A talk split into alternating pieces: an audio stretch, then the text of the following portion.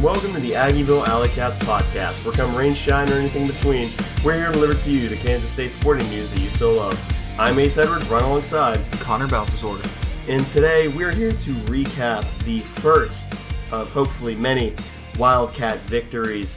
And this was the 45 0 Wildcat victory against SEMO. It was the opener, and you know, just on top stuff. You know, the crowd was really good. It was a good crowd on hand. Stripe out mostly worked. Um, there were times that you know the the energy sort of waned a little bit, but that's also because we were up 45 against an FCS team. Yeah, yeah, especially in the kind of second and third quarter, um, especially the third quarter, I think. Yeah. Um, because well, for one, you have people that leave and just don't get back till mid third quarter. That's a whole separate topic. But Yeah. also, we only scored three points in the third. We were only up 35, or we were already up 35 0. So, you know, there wasn't a ton of energy in the building. But then, of course, uh, once a certain somebody came into the game, that kind of changed everything really quickly. Yeah, I mean, we can go ahead and skip to that. I mean, it was really good to get to see Avery Johnson, number five, quarterback of the future. You know, it, I don't feel like we're going to get much pushback by saying Avery Johnson's the quarterback of the future, especially given the performance that he had. He looked really good. he was m- more polished than I expected. Yeah. And I think than you expected. And he was our consensus number one recruit uh, in this class, uh, which we can go into a whole separate topic about how this recent recruiting class looked and some of our hits and misses from that. Uh, but man, it was uh, really, really awesome to watch Avery play.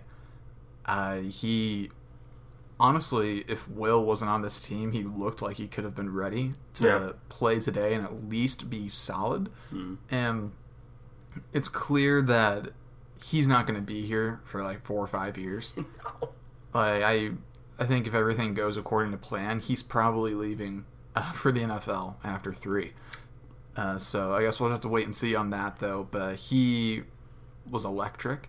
He injected energy into the crowd, and the offense was completely different with him on the field too. It felt like it feels like maybe with Avery we're gonna really see the ultimate offense that Klein wants, uh, which is kind of the pass game that we use with Will Howard and the run game that we use with Adrian, and mix those two, and then add in some great players like Trey Spivey, uh, Jayce Brown, and Joe Jackson. Spivey should not have been able to put the move on that guy that he did. Like I know he went out of bounds, but the move stands. the move stands to the to- test of time. So, but we we can go down that rabbit hole even more a little later. But yeah, the crowd was great. Uh, they were on the student section was fantastic uh, in terms of getting there. Uh, people on the other side of the stadium were saying that the student section was full at kick, uh, which doesn't happen very often. And then announced attendance was just over fifty-two thousand. Really, really, really good, especially for how hot of a game it was. So excellent, excellent, excellent turnout for game one. Yeah, especially you know, really hot against an FCS squad. You don't know sometimes how how things are going to end up turning out, but it turned out really well. But in terms of on the field, we'll talk about game day grades in a little bit, but we'll talk about who didn't play a little bit. Uh, Keegan Johnson, which is the second K State Wildcat that I've referred to as KJ. I understand if you get confused. Uh, I sometimes get confused. And then Marquez Sigle and Garrett Oakley were all out. KJ and Oakley because of injury, Marquez Sigle because of a one game suspension for an undisclosed reason. I don't think any of them are really going to be particularly serious. Other we knew Duffie wasn't going to play, so obviously you can count Duff as well, and we'll talk about the offensive line later because boy, we have some stuff to say about the offensive line. But I think it was encouraging to see how the offense operated and still operated pretty well, even without the pure, like defined number one wide receiver. Yeah, um, I was pretty surprised by that. Um, RJ Garcia did a really great job, uh, kind of taking the lead. Great job, Um, RJ. In that he he did doing a good job. And Van Malone was onto something over two years ago, and of course Ben Sinnott he was getting a ton of targets. Uh, he had the target on the one pick that Will threw, which I'm not really too upset about that pick. Um, but yeah, I mean losing Keegan Johnson uh, made me a little bit nervous before kickoff. Uh, but after the game, it's kind of left me more impressed that we were as effective as we were without our kind of alpha dog number one receiver. Yeah. And then uh, Sigle being out, uh, unfortunate that we didn't get to see him, but again, we got to see more guys um, in the defensive backfield and uh, got to see a bit more rotation there. We saw Colby McAllister start, and he had his highs and his lows, but all in all, good to see another young guy play. Yeah. Uh, again, that just seems like we are really finally starting to back build that secondary with young guys that are playing early and really making major impacts, as well as getting those advanced transfers. So that's nice to see. Um, and then Garrett Oakley, I don't think we would have seen a ton of him. Uh, we maybe would have caught one pass. It hurt personally because I, I, I really think Garrett Oakley is going to be fantastic when it's all said and done. Uh, so that was a little unfortunate, but for the tone of the game, it didn't really mean too much. I don't think. No, it didn't mean a whole whole lot amount. You know, for for an individual player like the the backup tight end or the two B tight end, I guess you mm-hmm. could say, or the second receiving tight end. I think is more accurate to say. Also, before we get into game day grades, there's one person that's not on the outline, but I feel deserves mention, and that's Chris Tennant. Chris Tennant had a perfect day in both field goals and extra points. And I know that that was a big point of, of apprehension among a lot of the K State fan base because, you know, last year he started off pretty rough and a lot of his kicks were, you know, sort of scary kicks where even if they went in, you weren't really sure until it went through the uprights.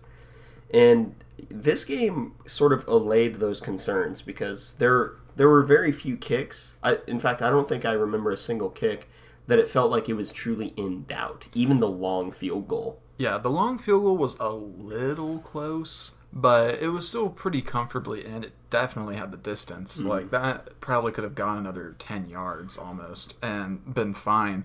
But yeah, fifty-one ties Chris Tennant's career long field goal. Uh, he hit that fifty-one yarder against Texas on Black Friday back in twenty twenty-one. Uh, so I have to go all the way back there to get his career long, but it's quite a uh, kick to come back on um, after getting benched um, the prior season. But that shows a lot of mental toughness um, from Chris Tennant, just because the mental part of it is so huge for kickers. So really awesome to see Tennant shine and really be able to figure that out uh, and retake the starting job and look as good as he did.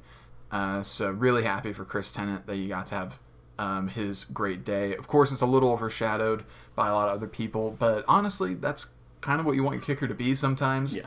And uh, um, so if Chris Tennant's getting overshadowed and we're not talking about his performance that much, that means he's doing his job. Yeah. If you talk about your kicker, it's either a really good thing or a really bad thing. Yeah. So, but very happy for Chris Tennant right now. So, really good thing for yeah. now. Exactly. And then also, I guess, a little shout out to uh, Leighton Simmering, who took an extra point at the end. Uh, if we're going to do our kicker stuff now. So kicking game looked good. So now we can slide into the game day grade segment where we go through every single position group, excluding special teams and including coaches, giving them a grade from A plus to F. A plus meaning they single handedly won us the game, or F meaning they near single handedly or did single handedly lose us the game. Uh, we didn't lose, so no Fs this week. And we're going to start with the men or man under center, depending on how you wish to interpret the grade. That is the quarterback position, which will be headlined by Will Howard, but singing backup vocals, I guess, would be Avery Johnson, even though the backup vocals did kind of get overpowering a little bit towards the end. that is true. I ended up giving the quarterbacks an A grade, and it's not because we now have another trivia fact of who is the K State player who has received, rushed, and passed for a touchdown in the same game. It would be Will Howard. Tell your friends about triple threat Will Howard. But the biggest detractor that one would take is one throw where Will was late on a corner route on a smash concept to RJ, so which let him out of bounds, which is fine. It's early season stuff. And then the uh, interception to Ben Sinnott. I don't actually put that on Will. That is the right read against a middle field open look. You want to hit that slice or seam ball.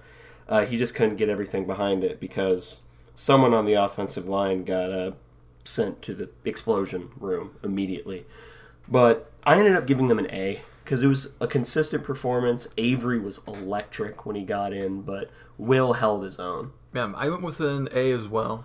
Um, Will looked really good. That interception uh, really stunk at first, but I went back and watched the tape, and uh, of course we know uh, offensive line got blown up on that play, but also even at the time I did think it was the wrong read. But if you go back and watch it, that's not a bad read at all. In fact, was I completely get what he's going for there because the safety help was late. Uh, so he probably completes that for a huge gain and maybe a touchdown uh, if he's able to fully step into it. But he got absolutely rocked and took a lot of power off that throw to the point where, at worst, if he had gotten that off, it would have just been an overthrow. So that would have been the worst thing in the world. So I'm not going to hold that against him. And of course, Avery was awesome when he got into the game and was able to play uh, both passing the ball and running the ball. He was definitely Power Five ready, so they get an A. Yep. Running backs, kind of the same same sequence, mostly led by DJ Giddens, who had a really solid day across the board. Uh, I believe he rushed for 125 on, was it 12? 15 carries, 128. 15, 128. That's still pretty good.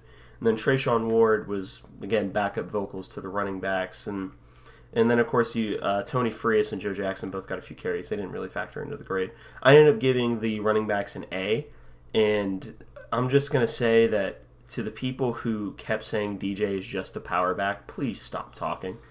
Like they're he showed that no, he doesn't have like four three speed. He has more than enough functional speed to be a good running back and insane contact balance that he can transition into jukes. Yes, DJ is much more than a power back, and he should be characterized as such. But he was great, uh, looked really good, especially later in the game. Uh, Treshaun Ward was kind of uh, more, I think, a factor in the early parts of the game. Mm-hmm. Um, then, of course, he had a rushing touchdown, and then uh, Treshaun Ward also threw a touchdown pass. So um, very versatile there. I gave the running backs an A as well. Nice to see Anthony Frias get a carry that would result in a fumble to um, get redemption from last year. It's balanced uh, out. Uh, so the weight is off his shoulders. And of course, Joe Jackson, nice to see a true freshman. Um, did have several carries that were tackled for loss, but it just kind of looked like the blocking got blown up. Um, plus, it was, it was garbage time, so again, not super important. Yeah. But regardless, still nice to see him. Only really huge notable thing, I think, is that there were no um, receptions by running backs, uh, which was which is odd. I was expecting a little bit more in that department, but we may be waiting for something. So yeah. we'll see. Yep. Now here's wide receivers, and honestly, I think the wide receivers, barring one play, was probably the highlight of the day. Um, and the one play is Phil just sort of giving up on a post ball. Which, granted, that's not Phil's game to go up and win contested post balls, but still, you got to try a little harder. Yeah. But RJ Garcia knocked it out of the park. Like he had the insane sideline catch. Mm-hmm. Every time they tried playing man coverage, it just didn't work. So I honestly gave the receivers a, an A plus. They rocked it. Even the backups were rocking it as and this was without KJ. yeah, I give him an A plus too for the same reason. Um, RJ Garcia was fantastic. Five catches, 119 yards, and a touchdown. Uh, that's more than he had had in his whole career um, up until that point. So excellent night. And then he also on a pass that ultimately was incomplete because Will was just a little bit late on it. Uh, he still made an incredible sideline catch and did everything he could to make that a catch, even though it was ultimately out of bounds. Phillip Brooks was good, other than that one play where he just kind of gave up. Jaden Jackson had the first touchdown of the season on a really nice route. So good for Jaden Jackson. We saw Trey Spivey for the first time, Jayce Brown for the first time, and we got to see Xavier Lloyd as well. I think that was his first catch too, mm-hmm. uh, and he had a really nice play as well. So A plus for the receivers. I thought they were awesome, uh, and then I love seeing some of those backup guys. Guys like Trey Spivey and Jayce Brown are showing that they may be hard to keep off the field. Yeah, especially Spivey. I he's already gross. Like he's already gross. Yeah. And the fact that again, like you said, that all this production happened without Keegan Johnson, that was what interested me the most. Was that we were able to do this without Keegan, without that number one guy. Um, I imagine we'll have Keegan back next week, so my expectations will be even higher for the receiver room. But it was really nice to see them come out and for the first time in a while really dominate a secondary. I, I honestly cannot remember the last time that I recall that really happening. Um, I'm sure there's maybe a couple of times last year where we got kind of close, but this felt like one of the first times where it was truly our receivers never really struggled at any point. Yeah, I agree. Uh, tight ends, fullbacks. I ended up giving an A. Ben Sinnott, I think, was either the leading receiver or the second leading receiver.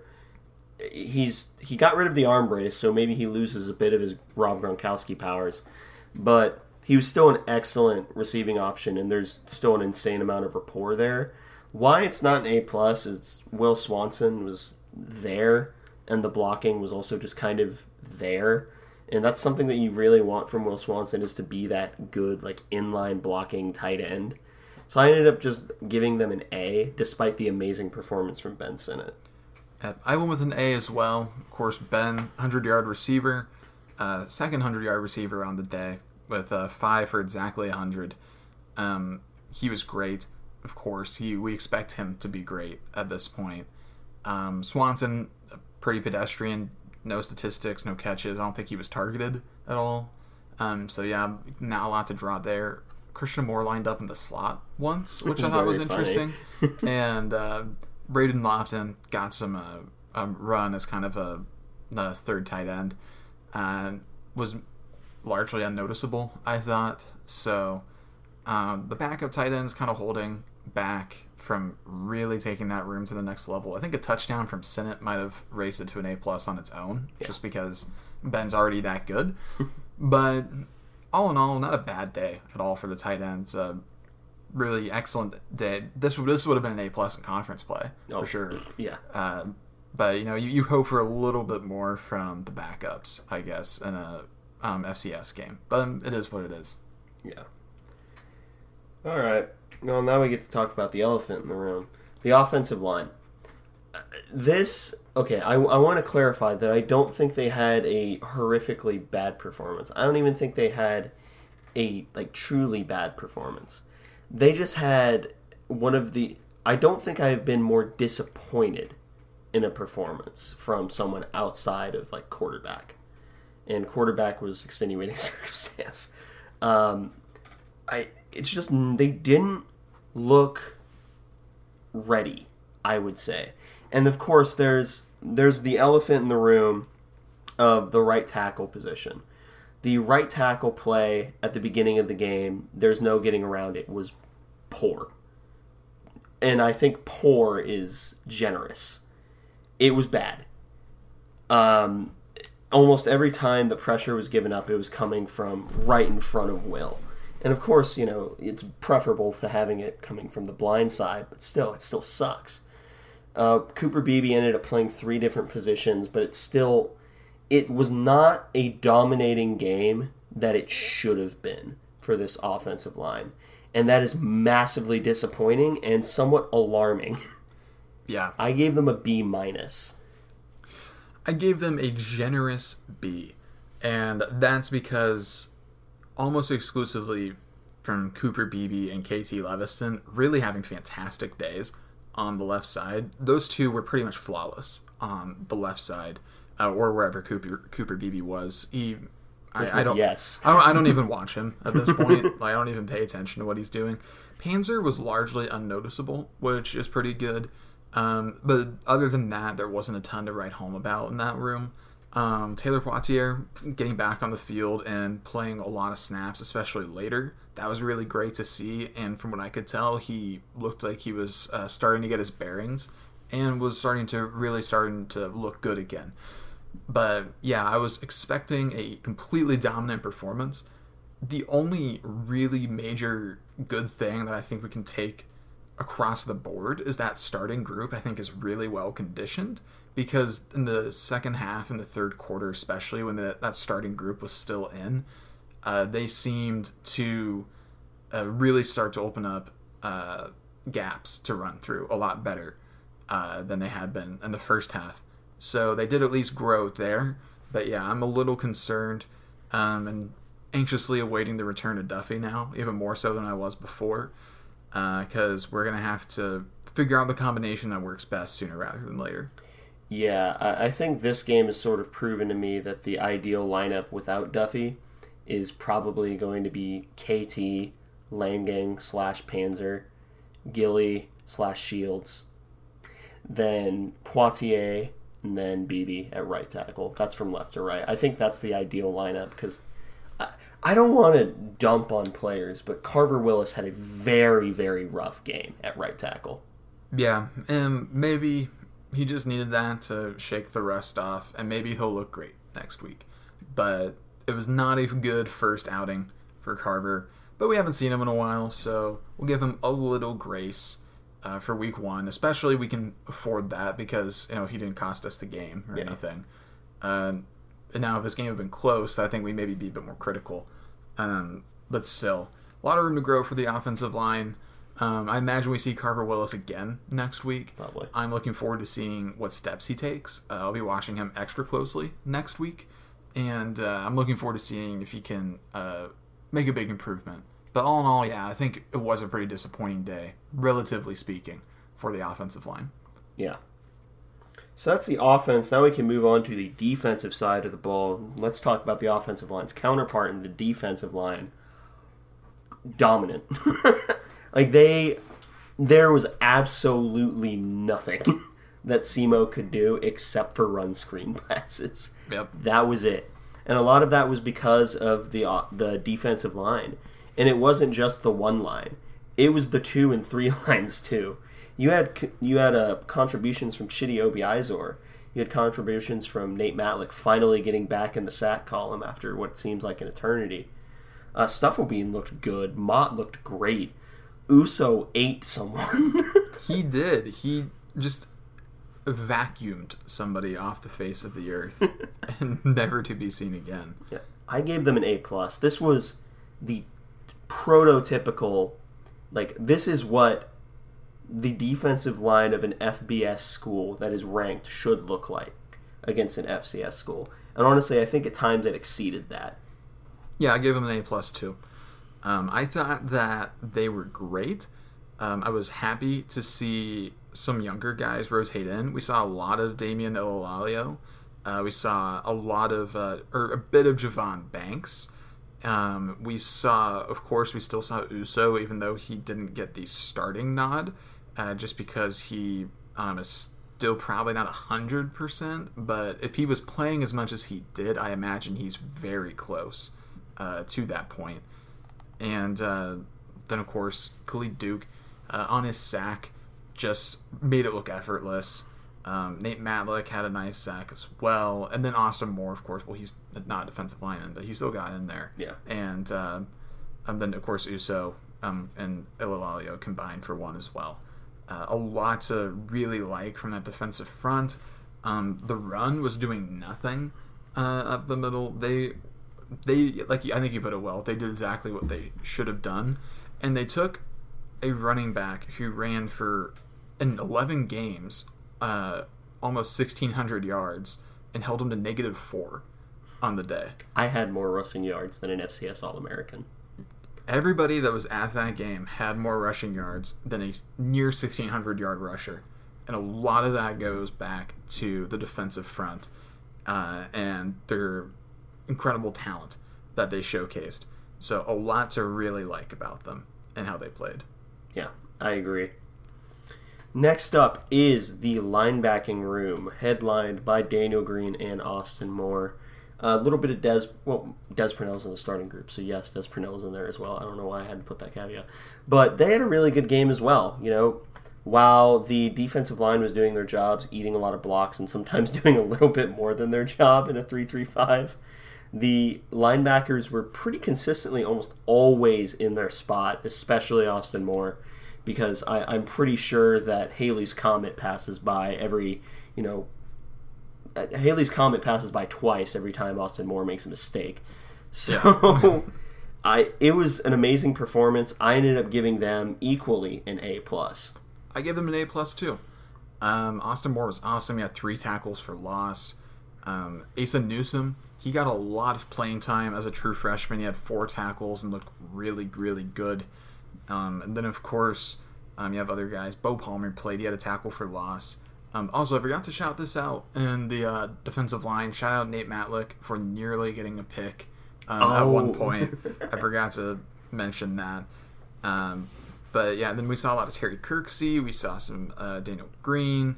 Uh, Desmond Purnell um, and Daniel Green actually didn't register stats in this game, which I think is fine given how much we were playing young guys uh, and how impressive they looked. We saw some Jordan Perry at Sam late in the game, and he had a tackle. Uh, and then of course, yeah, we saw Kirksey. Saw Toby pass yeah, rush. Tobios and Sami Called the jet package, by the way. uh, Well, specifically, yeah. you called the jet package. I appreciate that. Yes, we that that was a um alley cat poll. we, we reached into the future to grab that one. Uh, we don't worry. This isn't arrogance. We have just we have significantly more misses that Oh, we'll well, go well, over. well, Austin Romaine. Austin we can cover Romaine. that now. Yeah, Austin Romaine. Unfortunately, we must apologize to Austin Romaine. uh, he made us look silly in this first game. He's not listed on the box scores having a tackle for loss, but there is a one. highlight where he had one. So they may have just registered it to somebody else. Uh, but um, yeah, Austin Romaine looked really good. He looked way faster than he looked in his high school tape. Uh, so they, so Coach True just took him and decided to make him into a different player. we can only learn so much about a player. Especially when they don't put up senior tape. Yeah. So, but yeah, Austin Romaine making us look silly. We'll get into another guy, especially with uh, the uh, defensive backs. Also, shout out Asher Tomazuski for registering uh, some snaps um, as a true freshman. Uh, good for him to get on the field. And uh, Titus Tuiasosopo. Uh, both of them saw the field. We're not going to be able to get everybody because I think it was 77 players Yeah, made it on the field. I think the line I had set was 80, so we got pretty close, Yeah. uh, but not quite. Uh, but yeah, linebackers they get an A plus. They were awesome. There's no ifs ands or buts about it. Yep. The defensive backs room was one minor adjustment away from getting an A plus, and that is good God, can someone react faster than like eight seconds to a screen pass?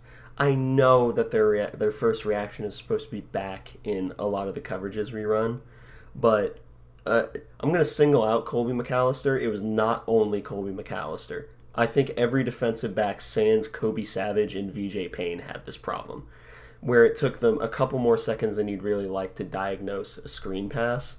And Colby McAllister just kept getting washed over and over again. And he's a young player. He'll learn that eventually.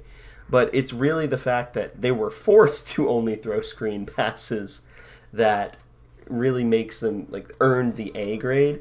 Um, again, it could have considered an A plus if they were quicker on screen passes, and also Keenan Garber didn't. Eh, I'm not going to hold the PI against Keenan Garber. That was really ticky tacky. Yeah, but I gave him an A. Uh, again, exact same reason. When I was making these grades, I was thinking about exactly that. If they had just adjusted the screens a little better um, and really got more aggressive with them, then that's an easy A plus. Um, it's hard to give them not an A plus because yeah, they threw for 213 yards, but so much of that was just underneath passes that we were just giving them, and it's hard to really say that Southeast Missouri had a good day throwing the ball because if you only looked at the stat sheet, you'd say they did mediocre throwing the ball, but in reality, it was horrific in all aspects of their offense. It's just that they were getting the ball out really quickly because they didn't trust their offensive line, and they weren't throwing it very far because they didn't trust their quarterback to do um, do anything. But yeah, Will Lee I thought looked really really good uh, in his first game. Uh, Colby McAllister getting thrust into a starting role I liked. I thought he looked really good, and then um, Keenan Garber continued to play well. Jacob Parrish had, I think he's credited with one pass breakup. I could have sworn he had at least two. Um, He did. okay, thank you for validating me. and um, Justice James, he had a couple of highlight plays as well. Uh, I'm very happy about that. Kobe Savage looked really good too. Uh, back from um, injury, he didn't look like he skipped a beat. Um, at least not to me. VJ Payne, largely uneventful game because they didn't really go deep all that much. So he was just kind of chilling in center field for most of the game, and I think that's probably fine. Uh, elephant in the room, though, we gotta address Jack, Jack Fabris. Uh, we we got a tip that Jack Fabris might be the real deal um, just before the game, a couple of days early. and we we must offer our most sincere apologies to the Fabris family. Uh, Jack is good at football, Uh, and he killed someone. He nearly killed someone on a hit. yeah, we regret that we uh, did not evaluate his film better. We pride ourselves as men of faith. That's a deep drive to left center by Castellanos and make it a 4 1 ball game. Yeah, but Fabris looked great, uh, flying downfield. He was like the second or third safety off the bench, which was just absolutely nuts for a true freshman as a two star. Which, like, again, his film was definitely violent, and his film had a lot of stuff that I think we liked. But again, it was a lot of he kind of seemed like an undersized linebacker on his film, and like a guy with great special teams. Uh, but you know what? That's why we're not coaches, and that's why the guys at K State are. Um, other than that, Kenigel Thomas, he got a lot of reps. They kept announcing him as Rex Van Y because he had a Number um, yeah, he had a fake number twenty eight Decidedly not Rex Van So I think Kenigel's actually fifteen, and he was wearing that on special teams as well. But all in all, really really nice day for the defensive backs. I mean, we prevented them from getting anything deep, anything really good in the passing game. Honestly, um, they had one 24 yard catch. Uh, other than that, Fourth quarter, I think yeah, it was. yeah, it was pretty uneventful. Uh, we saw a lot of guys rotate in and out.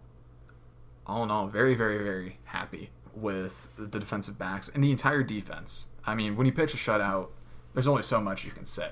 Yeah. Uh, in terms of offensive coordinator, I'm just going to keep it short for both sides. Klein and Klanderman both get A pluses.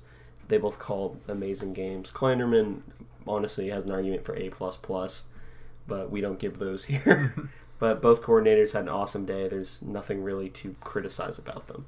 Yeah, same for me. Um, I'll, I'll keep it easy too. Klein gets an A plus for calling a much better first game than he did last year. Oh my god. and uh, also for calling not only an efficient game, but for calling a game that didn't really give away a whole lot that we haven't done before. The only real wrinkle that was different was that trick play to Will, um, and we ran I think more diamond pistol than we have in the past, but I don't think it's anything that wasn't really expected.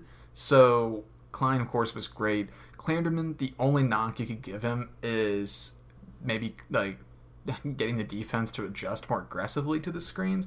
But even then, I'm not going to really wring my hands about it.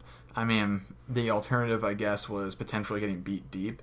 And in that case, with how well we were playing, I'm fine with giving up those screens because they weren't really doing anything with them, anyways. So I think that's all well and good. And of course, he called some blitzes. We were getting a lot of pressure uh, and even getting some coverage uh, sacks at times. So yeah, nothing to complain about with Joe Klanderman, who did a really great job. Yeah. So that is game day grades. Now we can talk a little bit about the MVPs for this game. For me, the the two MVPs that I picked were actually really easy for me. Uh, on offense, it was RJ Garcia for the absolutely ridiculous game he had, including that ridiculous circus sideline catch. And the defensive MVP, I'm actually going to give to Austin Moore because even if he wasn't the one making the tackle, he was probably the one who ended up diagnosing the play first, and everyone else just happened to be closer. Yeah, I am rolling with Will Howard on offense. Um, I think that there was a lot of uh, uh, good things that he did. Um, however, it he's still the QB, and he had a great day. RJ was also good. I very nearly picked him, uh, but I just couldn't not go with Will. Uh, the pick made it a little closer, but it also wasn't Will's fault. So, I mean, it technically is, but you know. And uh, then defensively, I went ahead to go with Jacob Parrish uh, for um, my MVP pick. Uh, he was just like glue in the secondary. Um, again, Austin Moore also really great pick. He was my number two, um, but I thought Jacob Parrish was awesome, uh, and he picked up right where I think we expected him to be. I think there was maybe more questions about Jacob Parrish than you and I thought. Uh, I didn't realize that the I think I didn't realize the fan base at large was maybe not as sure on Parrish. Uh, we we were never really in that camp, um, but with that frame of reference, then I guess Parrish maybe is that um, because he wasn't a known commodity to the majority of the fan base. Um, and he was, I thought, fantastic. Yeah. The only thing that you can nitpick is that there was one time he didn't get zone depth, and it was once. Yeah. However, he also was a 5'10 receiver who was bullying 6'4 guys in press. Yeah. That shouldn't happen. Yeah, so can't really complain um, about Parrish's game. Austin Moore was awesome. Uh, he, I imagine we're going to see many performances like that throughout this year. If he can stay healthy um, throughout the full season, uh, that's going to be great. Should be a little easier to do this year because we'll have Asa uh, rotating in. Although Asa apparently did come off the field uh, limping at one point, um, but I hopefully it was minor. I think he was able to get off on his own power, but um, TBD on that. So we'll have to wait and see. But yeah, plenty of deserving recipients, but can only pick one yeah. MVP. Yep. Now we can start talking about the takeaways. There's only really three to talk about here. First and foremost, and most importantly, is we took care of business against an FCS team, and we never really left any doubt. Which, you know, it, it, in in the past, there there were times that there was a, a touch of doubt left. Granted, you could say you know claim extenuating circumstance, but this was a really good example of you go into a game, you have the exact expected result, and you deal with the hiccups that come along the way, but it doesn't interrupt the final destination. And I think that's really important for a football team to have. Yeah, yeah, I completely agree. Um, this was a game that K State was expected to win by a lot. I think the line was like 28 and a half. It was 26 and a half. Yeah, so everybody was expecting us to perform at a high level, and we went in and did that. And you don't, um, as a high ranked team, you don't really get, you know, like any recognition for doing that. No. You know, like we, we did what was expected of us, and even though we knew it wouldn't be a ton of, uh, you know, media hype about it, we went ahead and did it anyways.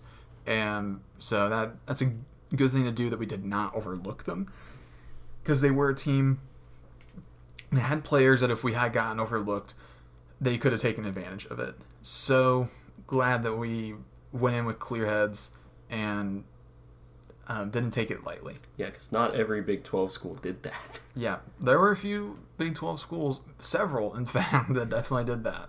And uh, um, they paid the price. Looking at you, Baylor. Uh, go Bobcats, by the way. uh, the second takeaway was screens were a bit of a headache at times, and I'm not horribly concerned by it yet. I will say that when we get to offenses that rely more on screen passes that are faster, as in the teams themselves, not the screens themselves, but I will say I'm a, I would be a touch concerned by that, especially if reaction times don't improve with it. I think Klanderman's going to start diagnosing that a lot quicker. It's like I think that's going to be a big emphasis uh, during practice this next week. But you know, screens it, it's a takeaway. Short game was a lot of times free range, even if we rallied quickly. Yeah. So, I again, yeah, uh, that's kind of been really the only thing that we've pretty consistently uh, kind of uh, driven home is that screens were annoying in this game. Uh, they were a pest. Uh, it didn't burn us really at any point, but it was just a consistent, you know, like five to six yard chunk most of the time. Uh, so we're going to get a little bit better at dealing with those, um, especially when we face more talented teams that are, again, like you said, uh, do a better job at running those uh, and be more athletic and get more yardage out of it. Um, but regardless, um, we it still wasn't the worst thing in the world. But especially if that's the only thing that you really have to complain about.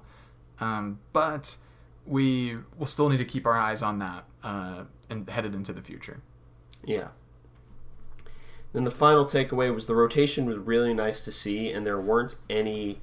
Well, well, outside of the the offensive line not having a great day, there wasn't any positions that, you know, it was obvious like okay that that guy's out of place or like no that guy shouldn't be like should there was no one involved in the rotation that we felt shouldn't have been. Yeah, I, which is huge because you don't always have that. I mean, in the past, there's generally been people that we've kind of been like, like when they come on the field, you kind of cringe a little bit and you just hope for the best. Um, but I mean, we saw 77 players, and none of them ever really looked like they didn't belong. I think, uh, which I guess does speak to just how much depth has been acquired for this team. Uh, I, I, mean, a guy like Tyler Nealon, I, I, we hardly registered that he was on the field, uh, which was kind of unfortunate because he was a big storyline mm-hmm. uh, facing his old team. Uh, but that that goes to show a guy like Tyler Nealon, um, he, he there was no real noticeable drop off there to the point that we were concerned about like how bad that unit was. We looked great, really, no matter who was in. I felt obviously there's like slight drop offs in what you can do with um, younger guys, maybe just based on what they know. Mm-hmm.